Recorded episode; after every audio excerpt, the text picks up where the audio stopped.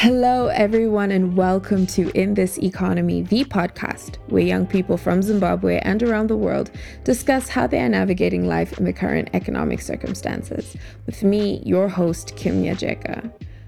So, I think up until this point of life, I spent a majority of my adult life as a student, and honestly, I can say the two universities I got to attend gave me some of the greatest memories, and I got gotten to meet some amazing people from all around the world, make great friends and connections that I will forever be grateful for. So this week, my guests and I had the pleasure of discussing our experiences as international students. Um, our experiences, we unpack our experiences with immigration systems and all that kind of stuff the good, the bad, all of it with migrating to another country to study. Um, this episode was recorded prior to the events that are currently happening in Ukraine.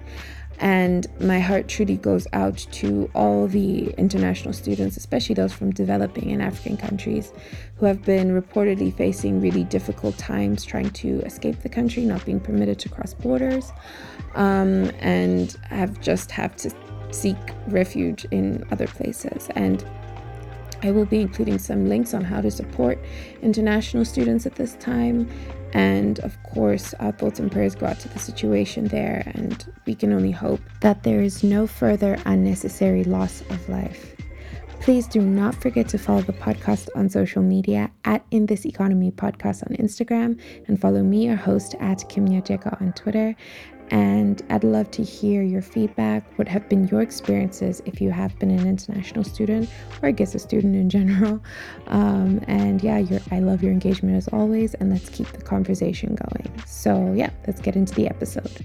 All right, so for today's episode, I have the absolute pleasure of inviting my dear friend Aylin. Hi, Aylin. Hi, Kim. How are you doing? I'm doing good. Uh, had a quick, easy morning, um, had my coffee. So I'm really excited about this conversation. And I'm really glad that you actually welcomed me to your episode. Well, thank you for making the time. Um, so today we're going to be discussing international student life. Um, so do you just want to introduce yourself really quickly before we get into the episode? So my name is Aylin. I'm originally from Turkey. For the past four years, I've been doing a PhD on how climate change and disasters are forcing people to move and how under international law we can actually come up with a protection mechanism. So, my passion is really to find answers to respond to global challenges that humanity is facing everywhere. Um, I also, on top of that, like to play the ukulele, which is a trick I picked up when I did my fieldwork research in Fiji during my PhD.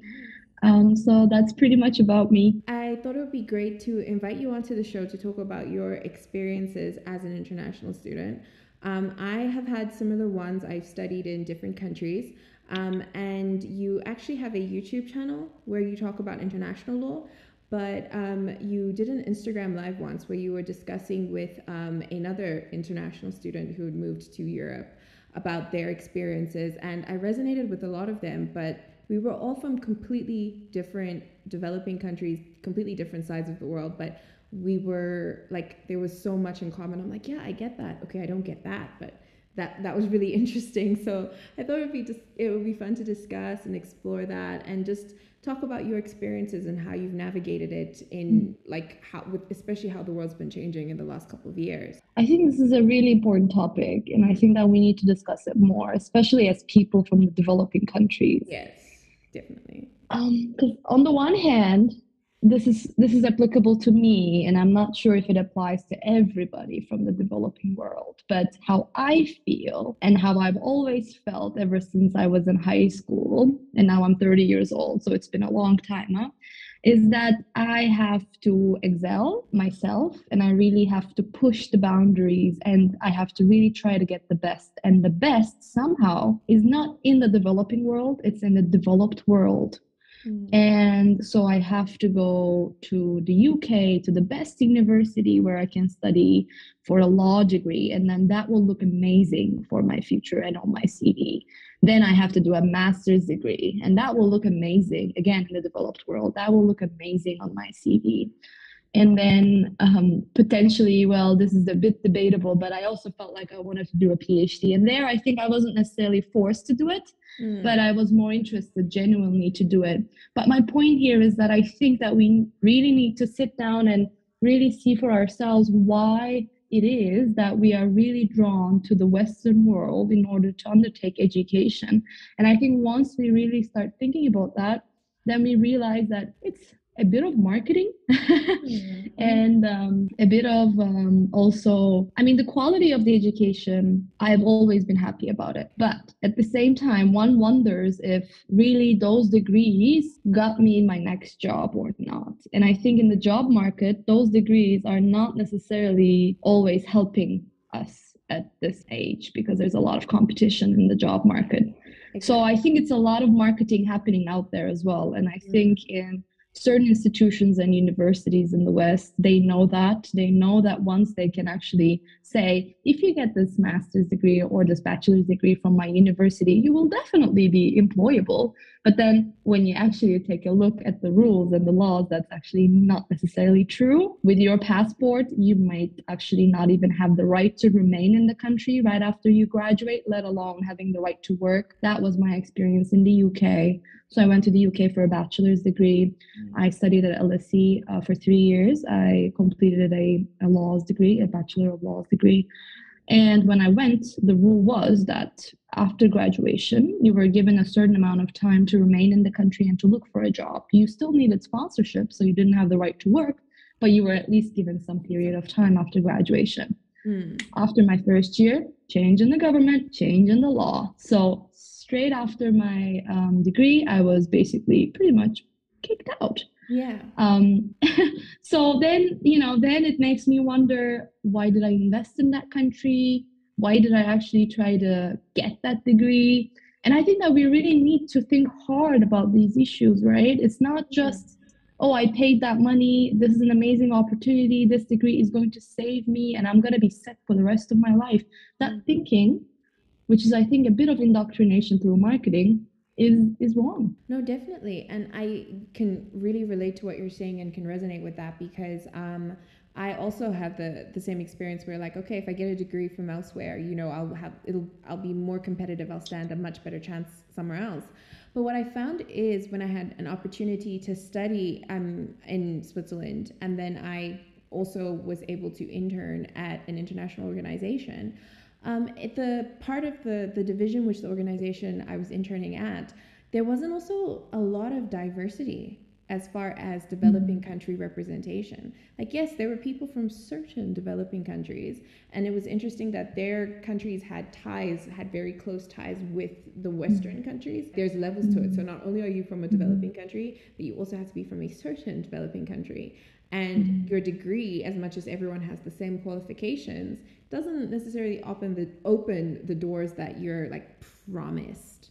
And I think that mm-hmm. um, segues really nicely into our first question. The first question I have for you is, what career expectations did you have when you decided to pursue your studies outside of your home country? So then I would have to break it apart in order to answer that question. Yeah. So for my yeah, for my bachelor's, I think I genuinely thought, and I was much younger back then, obviously, that um, that kind of an education could lead me to get a job in the UK. I could mm-hmm. qualify as a lawyer. Um, now, I'm not saying that I tried so hard and that the system was completely against me and that I definitely couldn't get a job. That's by no means is what I'm saying. But what I'm saying is that if you constantly apply for all these um, internships um, in every semester break, and then you're constantly seeing the first question that pops up to be Are you an EU citizen?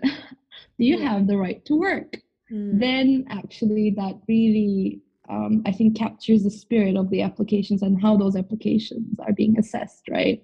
So then you need to network, and which which I did, which I tried to do, but I just was never able to get anything. And so from my bachelor's, I think my expectation was that I could I could qualify as a lawyer. I could live in the UK. I could make a living. Now I do know certain people who were from developing countries who did make it, huh? But um, I also know how much of an effort they put in it, and I also think that it's not proportionate to how much effort an EU citizen puts in it. Yeah. And for yeah, for my masters, I think I had a different expectation. So my for my masters, I got a really generous scholarship based on my academic achievements, and I went to Canada to the University of Toronto, and I think there I had the right because of the Canadian laws. I had the right to remain in the country for a year after my master's degree. So Canada is way more welcoming to immigrants, mm. not necessarily because they are humanistic, but because they actually need mm. young people. They, mm. You know, so it's it's a mm-hmm. matter of dem- demographics really. Yeah. Um, and I didn't take that opportunity. I didn't stay, and there were many reasons why I didn't stay. I wanted to go back home. I wanted to qualify as a lawyer back home and actually try litigation mm. and so on. Um, and i think for so so so for my masters i think my expectation was really that i would learn a lot. I would have the most amazing discussions. I would meet the you know really interesting people. It would be diverse. It would be it would be really interesting material that i'm studying and that it would really boost my cv mm-hmm. and i think i did achieve that in canada. Like i did feel like what i expected did come true. So I was very happy about that experience. And for the last four years, well, over four years now, I've been in Switzerland at the University of Bern. So that's the capital of Switzerland. And I think that my expectation from the get go was that, you know, I'm now in a PhD. It's a paid PhD, it's a proper job. I will continue in academia. I will be an academic. You know, I, I did it. That's it. Mm. Mm. And boy, was I wrong. That oh, expectation yeah. did not come true by any means. Mm. Um, I'm still unemployed um, after graduating. Um, I've been applying for academic jobs for over one and a half years now. It's a huge competition. So, in that sense, uh, I've been facing deportation for the last two years. And in the last minute, I was able to get my paperwork somehow yeah. sorted, and then I was yeah. able to extend my permit. So yeah. it's a bit of a challenge there. Mm, mm, no, definitely. And I think that's the case with a lot of people in developing countries where it's always right at the last minute something comes up or mm. something, but there's never like a consistent, I guess, security in what you're doing because as relevant as what you might have studied is, or, you know, all those considerations are there and it's true, it's relevant. They could be work theoretically, practically it's it's not that's not really the case from your experience from what i'm understanding but um, from all the challenges you faced especially in tertiary education which country would you say was the most challenging to adjust to and also look for opportunities in? I mean, definitely Switzerland. And there are a couple of reasons for that, right? So mm-hmm. some of them are personal reasons. For instance, I can't speak French or German. I, I, I'm now I can barely do German, so I've been mm-hmm. learning it for the past four years. Mm-hmm. So that would be one personal reason why it was particularly challenging. And I think in Switzerland, people genuine, generally preferring um, German or French or, or in the Italian speaking parts, then it would be Italian. Mm-hmm. Um, so language has been a big problem, and I didn't have that uh, limitation in Canada or in the UK. Um, but I think building on that, it's also hard in Switzerland in terms of well in terms of staying right like there um for for instance non-EU um citizens the rules are way more restrictive compared to EU citizens if you're an EU citizen I mean you can always stay right you have the right to free movement Mm. Doesn't mean that you will get the residence permit, but it mm. does mean that you will not be deported. so even that releases so much stress from a mm. person compared to someone like me. So when my colleagues would, you know, when I'm in the same situation with my colleagues and we don't know how to extend our permits, what they face if they're an EU citizen is basically just lingering around. But for me, it's actually being kicked out. Yeah. And I think there were also other injustices in terms of um, the citizenship issue, which I gradually started realizing more and more. For instance, I had a three year contract when I came here. I paid my taxes. I've been working um, 100%. And um, because of e- because of Swiss laws, I was only given a permit um, which had to be renewed every year, even though I had a contract, a work contract for three years. Now let's compare that with my um, colleague who's in the same situation who has an EU passport. right from the get go, they get a five year residence permit. And they do not have to go through immigration every year if they have a three year contract, right? If their contract is anything longer than a year, they get a five year residence permit. So that is just yeah mind blowing because we're doing the same job. Mm. We have the same skill sets, obviously, because we got the same job. We're Mm. working for the same employer. Mm. Why would I have to go through the tension of immigration every year? single year exactly Yeah, that's just one of the stories, right? There is a lot more. There's in there's also the story of integration. There's also the story of getting the permanent residency, which is also different. So there's a lot more to dig in there. But um, I'll let you uh, I'll let you uh, talk a little bit. yeah no for sure i think um outside of like student permits and the one like internship permit that i've had i've never really faced like that issue of constantly having to go to immigration but one thing i found really i guess stressful was after i had finished my studies and i was leaving switzerland to go back home before starting my internship they make you like shut your entire life there down. Like close your bank mm-hmm. account give you back the residence permit card. Like there's no leeway there's no leg room for you to even just like move away slowly you kind of have to get it done and then leave like so quickly. Um, and i understand you know every country has a right to decide who can stay who can't go all of those sort of things. But i feel like as international students you cannot really fully engulf yourself in the country experience because at the back of your mind you are constantly feeling like i'm not fully welcome here. I'm not fully i can't fully just like be here. I have to make a conscious decision to be like you know what? I'm going to enjoy my studies. I'm going to do this. But in the back of your mind you are thinking about all right i have this amount of time left on my visa. I also need to figure out how to go home I have to figure out how to do things. And when for example my internship ended in 2020 it was at the beginning of covid when everyone was scared. So there were no flights and I'm here Mm. every day watching my permit get closer and closer and closer to expiration, and I can't figure out how I'm gonna get home. And no one can help you except yourself because you're not in your home Mhm. country. But the other country is like, listen, you need to leave. But it was a really stressful time, and I didn't even get to enjoy like the last month of you know my stay or the last month of the work I was doing that I was really passionate about and you know because of this pressure of immigration. It's just really hectic. It's it's a lot. And i think as international students especially when you go further away from home or overseas um, there's a lot of pressure that comes with that. Like you're excited for the opportunity but there's another added level of stress which comes in the form of am i going to stay? Can i stay? Mhm. even if i just want to take holiday for two weeks what do i need to do? And if i wanted to i don't have a thousand or a million dollars for that like small extension period Mhm. so it's actually quite a hectic thing to to be dealing with but are there many aspects of student life that you had to make peace with being excluded from because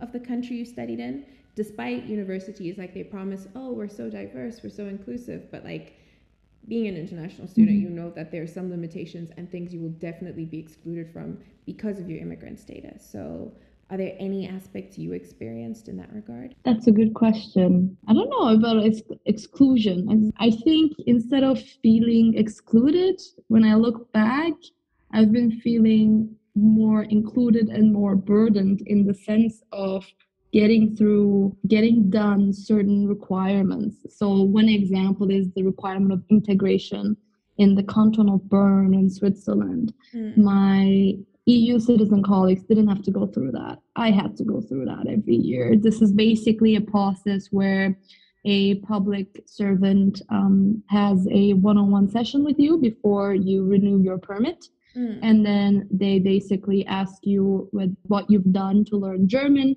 what you've done to get integrated into the social life of Switzerland. So this is an interview.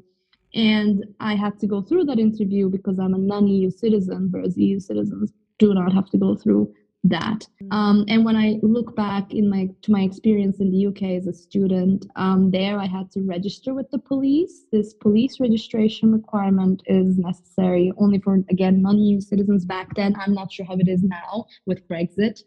I'm talking about 2010 till 2013. And there I had to queue up. I remember how horrible it was. And then they only work for half a day. You can't do it online. You have to go there. You have to give your finger um, fingerprints, fingerprints yeah. and, mm-hmm. and then you know it, it was such a what a process. I think I had to queue for three days, um, and then on the third day I was just super lucky because I really started queuing very early on. Mm-hmm. Um, so that's what comes to my mind like exclusion by in- including more requirements from that person because that person is just not good enough even though that person is doing basically the same job or the same do, studying in the same way.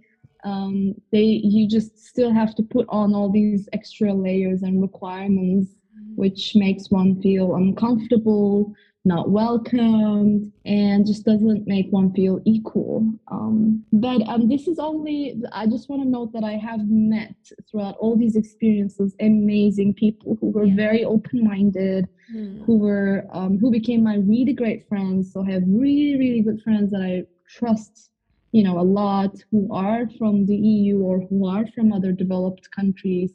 So this is not by any means a reflection of my personal relations with people. It's just mm the, the struggles that yeah the process and the mm. struggles that as an as a developing country student you go through right? No thank you so much for sharing that. Um, i think for me one thing i just made peace with not being included in and i really like what you said about to feel excluded you needed to feel included in the beginning. Um, for example uh, my friends in, when i was at university in south africa we started like a model un society because we were really passionate about it and we know that there's like a huge network and great opportunities for you know people who participate in that. And so we did that and um, we then got invited to register for a big conference in new york at the un headquarters. And my south african friend and i were the ones going because the conference happens every year. So as you get better you know we were able to like set up the society get a little bit of sponsorship and to be able to go and then um, because i still i was in my third year the first time i went i still had two more years of my degree. So i'm thinking oh great for the next three years you know we get to go to new york in april every now and again and the university supports it and everything is cool. Um, and my south african friend applied for a us tourist visa because you just needed a tourist visa to go and participate. It wasn't a paid opportunity. Um, and her visa was for 10 years and mine was for one and I did not mm-hmm. have the amount of money every year to pay for a visa to go to the States for the same conference. Mm-hmm. Um, yeah, there was a little bit of sponsorship from the university, but to just that extra visa cost, I think it's now mm-hmm. the same inconvenience of when you travel having to pay for a COVID test. I don't know what it's like on mm-hmm. that side of the world, but here it's like you need to put aside like $120 just for COVID tests, which is a lot of money. Mm-hmm. Um, and a US visa costs a lot of money. So following that conference, I couldn't go every year because I couldn't afford it. But if you're not going everywhere every year, you don't get to progress in like that system. So that's something I felt mm-hmm. like, oh, okay, so whoever is South African and joins the society and takes advantage of the opportunity will get the opportunity every mm-hmm. year to go and progress in this really fun organization. I don't get to because the mm-hmm. cost, like I, as an I'm Zimbabwean, she's South African. We're from the same region in Africa both from developing countries. Mm-hmm. But our experiences are so different because she applies for the exact mm-hmm. same visa and it's for a longer period of time, whereas mine is only for one year and I constantly have to renew it. And that just makes it such a burdensome thing. So even if it's a society that I had a hand in starting, I could not really participate in it as much as other people. And unfortunately, people in my immigrant standing also wouldn't be able to participate it unless they had lots of money to do that little process. Mm-hmm. And it's little things like that where you're like, okay, so you're missing out a bit on the full experience of this, you know, university thing where you can just do something, mm-hmm. but because of like your immigrant status, there's limitations to that, which really does suck. this reminds me of a really funny story. Once we were chatting with a friend, and then this friend was a scientist, super smart person, super kind person, but completely oblivious with respect to visas, right? Yeah. So then um, this person starts telling me, uh, you know, um, they were in high school, they were just working during summer, making some money, and then they would just grab a bag and go to, I don't know, some exotic place wherever in the world that felt like exotic to them. And then they had all these experiences thanks to that. And then they had gone to like maybe over 40 countries. And then, you know, this person looked at me and then said, Oh, but you know, you could have done that too. Why didn't you ever do that? Why did you just have to go to to um, formal education? You know, why didn't you just take little trips like this?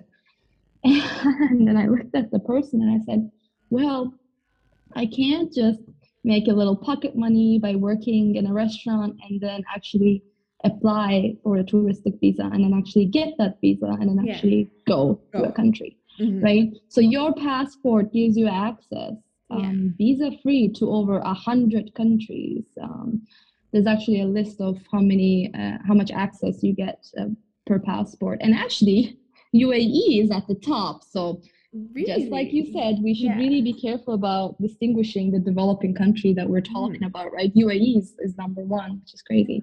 Um, but yeah, so um, I really think that we need to talk about this. I really think that we need to make people understand that there is this hurdle out there. And because of that hurdle, certain people are extremely mobile and certain people are just stuck. Mm. And the reason why we're stuck is not necessarily because we don't also want to be mobile and um, you know join these experiences and learn and teach and you know explore the world but it's just we can't because yeah. we have to show um, that you have a job that you can get back to mm. um, in order to apply for a touristic visa um, for the EU, for instance, as a Turkish citizen, I need to, for the Schengen visa, I need to show the past six months of my banking account in Turkey and how it has uh, been active, right? So they look for an active bank account summary for the past six months. So it's not even the money I have in my bank account now, it's like the past six, six months. months. Exactly. Yeah because yeah. they want to make sure that your friends just didn't give that money to you in a day and then you yeah. have all this money that you're showing right exactly and so do you think i mean you mentioned that when you're talking to this person saying oh why didn't you just travel why do you need to do higher education why do you need to you know pursue higher education in order to see the world do you think pursuing um, a qualification like law or similar to law is a good way to leave your home country because i know sometimes I really question my life decisions when I chose to study law because it's one of it's a, a, very gatekeepy profession. It's it's not easily transferable between countries, and mm-hmm. it really makes me the way it was advertised was just like, yeah, no, you come and Zimbabwe is a former English colony, so it's just like, yeah, you can practice in other places in like the Commonwealth and stuff. And on paper, you're like, oh yeah, that sounds like a good idea, but in reality, it's no, it doesn't translate that well. But do you think that's a good way to like see the world or travel, or is it just you need to really think about what you want to study if that's your intention? I mean, if you have the finances, then as a student, you might get a visa that will give you access to certain countries, right? For instance, my my PhD doctoral visa, um, where I was actually where I actually had a salary, so it wasn't a full student visa. Mm. Um, that gave me that has been giving me access to the whole Schengen area for the mm. for over four years now, right? Mm. Um, so that has made my life so much easier because I now can grab a bag and go to anywhere in in the Schengen area, which is great. Yeah. Um, so in that sense, it could give you access. But for instance, when I went to Canada, that st- student visa didn't necessarily give me more access but in terms of only seeing Canada itself, obviously it was a good move, or in terms of only seeing the UK. Itself, um, these experiences were a good move. But I would really like to um, invoke certain questions. Um, I think we take it for granted that if we do a degree out there in, a, in the developed world, then our lives will just be perfect. Our CV will be amazing. We will definitely have a competitive edge in the job market. We will maybe stay. Why not? Because mm. that's what they're saying to us when they market their degrees. And I just want to say, no, hold on. Certain money is being made from this business. This is business. Yeah. So make sure that you are investing your money in in a channel that suits your interests. So, for instance, if your interest is to make a living in Europe, why would you invest uh, 30,000 euros on a master's degree? Maybe you can actually try the, um, the you know, golden passports. Mm. Maybe that's a better opportunity for you. Maybe save some more money and then go to Portugal and get a flat and go through that scheme or go to Malta. Mm. So I would like to really invite people to really question what they want. And if what they want is higher education, then they should follow that passion, right? Mm. But if what you want is not that, and if it's actually a life in Europe or elsewhere in the US or in Canada, if you're just trying to have a foot in, then maybe investing in a degree is not so sensible. Maybe you should invest in something else. That's really insightful. I always say because here in Zimbabwe, like you people struggle and everyone's always trying to like leave the country. Um, and one thing you hear is, oh, just go and do a master's or, or just go and, you know, study. And that's a way to get in. And uh, from my experience, I, I didn't do that. I was presented with an opportunity um, and I went to go study a master's in the hope of being able to be like, okay, this will open opportunities, more opportunities for me, but I, I really want to study this.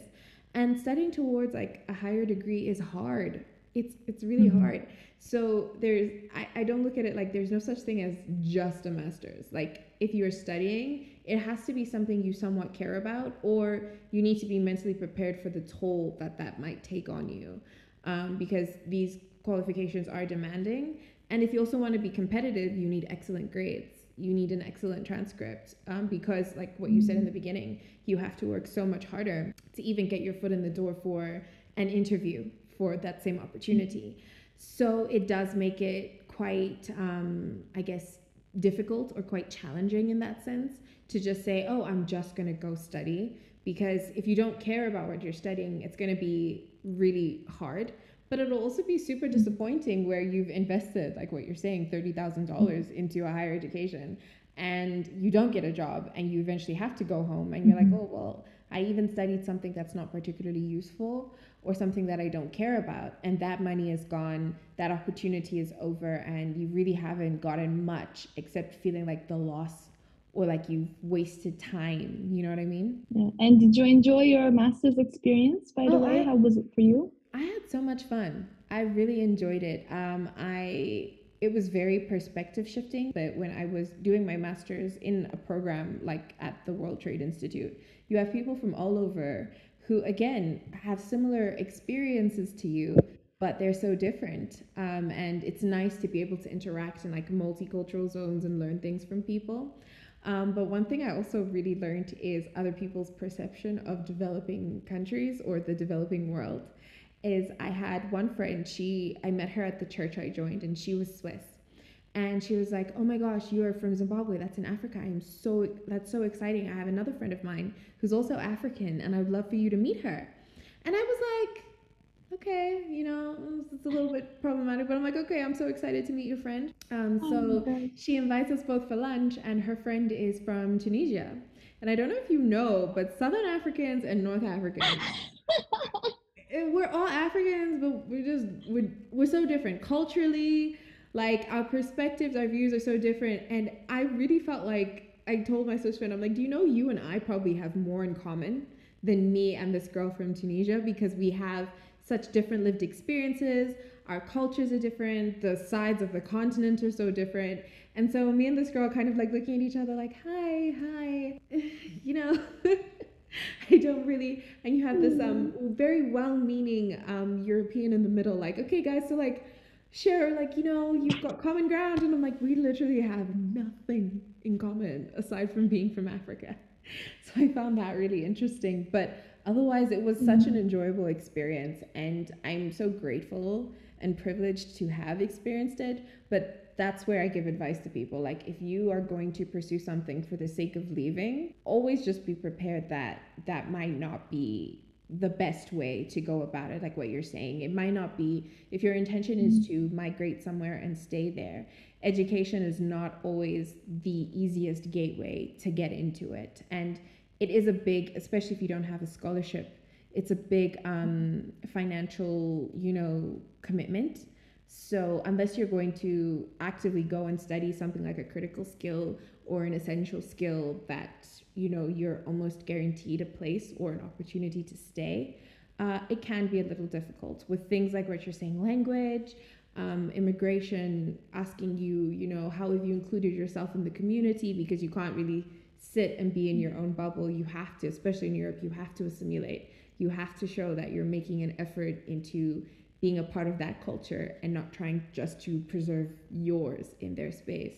So I found that really that was an interesting experience and I learned a lot about myself, about other people, but mm-hmm. also just like the world sees things so differently, which was interesting. But yeah. And so my final question is what is the best, would you say is the best part and then the worst part about international student life being from a developing country? Yeah, the worst part is obviously what we talked about, right? It's all the hurdles of getting the visa mm. and not having the option of um, having the same having the access to the same privileges or the same rights.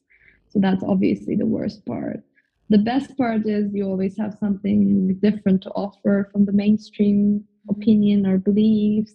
It could be anything from a different uh, food that you bring to the table to a different drink to a different type of music um, so I guess that would be the best part that you always have something interesting to offer to the people around you. Yeah. No, I can definitely resonate with that. And I think also being so far away from home sometimes and so far away from like your cultural norms, you appreciate those a little bit when you're explaining it to people or sharing with it. And I realized, you know, being away from home, how special certain things are actually to me and how important they are when I was sharing it with other people. Otherwise, I wouldn't have, when I'm at home, I mean, you just take it for granted. Take certain food, certain processes. I'm just like, yeah, that's fine, it's normal. But when you're sharing it with people, you actually realize, like, actually, this is quite important to me. This is actually really, it's really special. So I can definitely relate to that as well, that you are bringing something interesting to the table and that, um, also you appreciate you can it's easy to appreciate other diversity but you also appreciate your diversity. And i know one part is there was a time while i was in switzerland i was feeling particularly homesick. And you know how in bern specifically there there's so much order with the traffic. Like everything public transport is german precision everything is on time all the traffic is in order all the buses, cars, cyclists, everything moves in like one smooth line. And I was feeling really homesick. And I'm just like, I kind of wish like one of the traffic lights could stop working so some chaos can start, like some noise, someone to like beep at someone. I don't know. Like I miss you miss little things like that where you're just like, I miss, you know, I can appreciate that as much as traffic at home annoys me. When I'm around such mm-hmm. orderly traffic, I'm like, okay, just a little bit of chaos, you know, sprinkle bit of mm-hmm. something different would be nice. So yeah, I can definitely resonate with what mm-hmm. you're saying for sure. Do you think that if you had access to more mobility, then would you rather live at home than travel and seek all these opportunities um, throughout you know different times, different yeah. periods, but not necessarily look for ways to settle?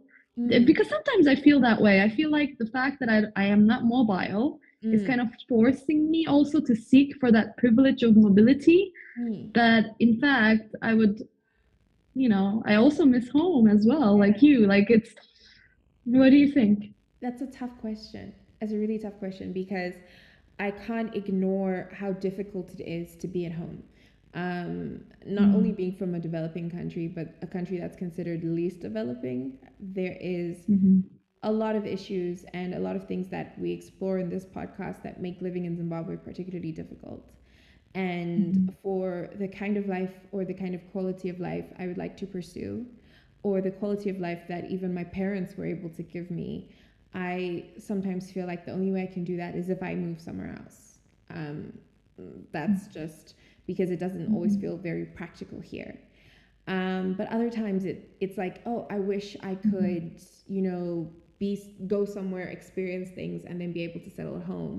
But for example, here at home, I don't earn enough to be able to go and experience a lot of things. I can maybe go somewhere once or mm-hmm. twice a year. Um, so I'm not getting to experience much.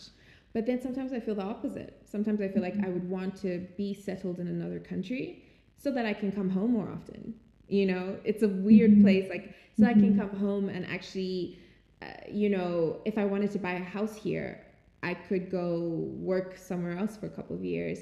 And because mm-hmm. like it wouldn't be like trying to buy a home, for example, in Switzerland, you'd need a multi-million like dollar job or whatever to buy the kind of house that I'd be able to build at home. But it's a weird thing where I'm like, I'd have to leave, earn whatever I needed to earn in order to be able to settle and live at home.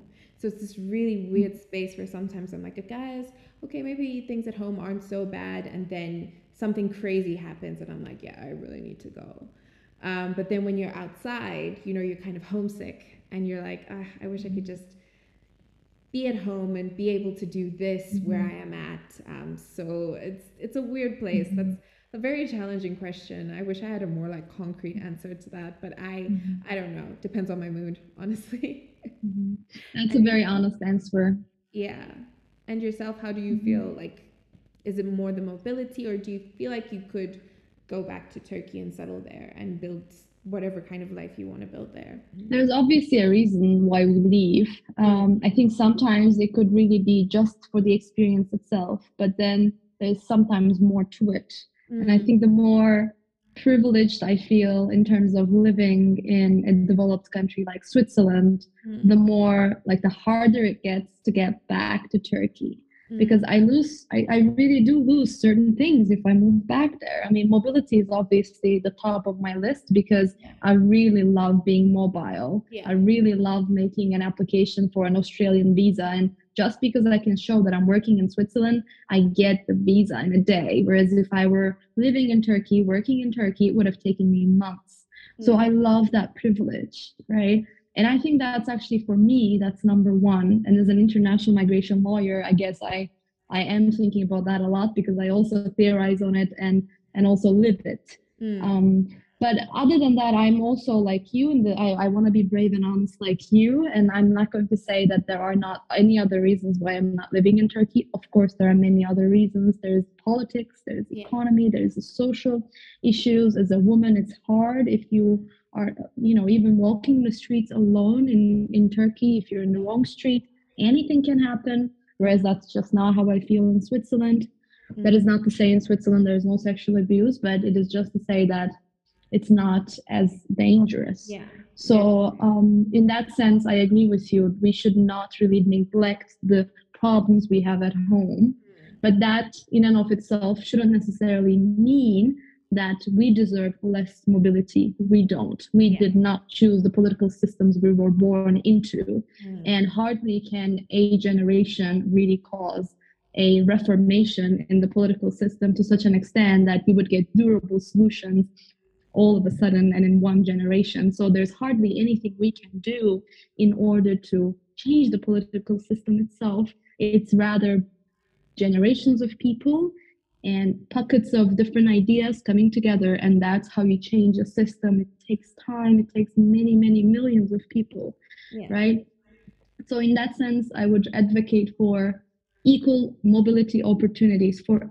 everybody in the world because nobody picks where they're from or what their passport says exactly right um but yeah i mean i i i definitely feel um, I definitely feel you. And w- when you express worries about your home country, I definitely have the same worries about mine. Mm-hmm.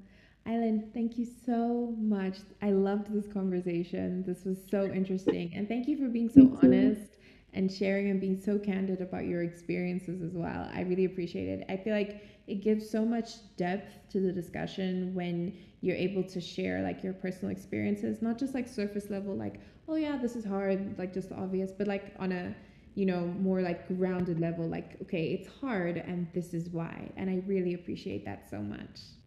Thank you, Kim. I'm really, really happy that you're doing this. You're so brave and I love your podcast and please keep it up. And uh, it was a, my pleasure and honor to be a part of it.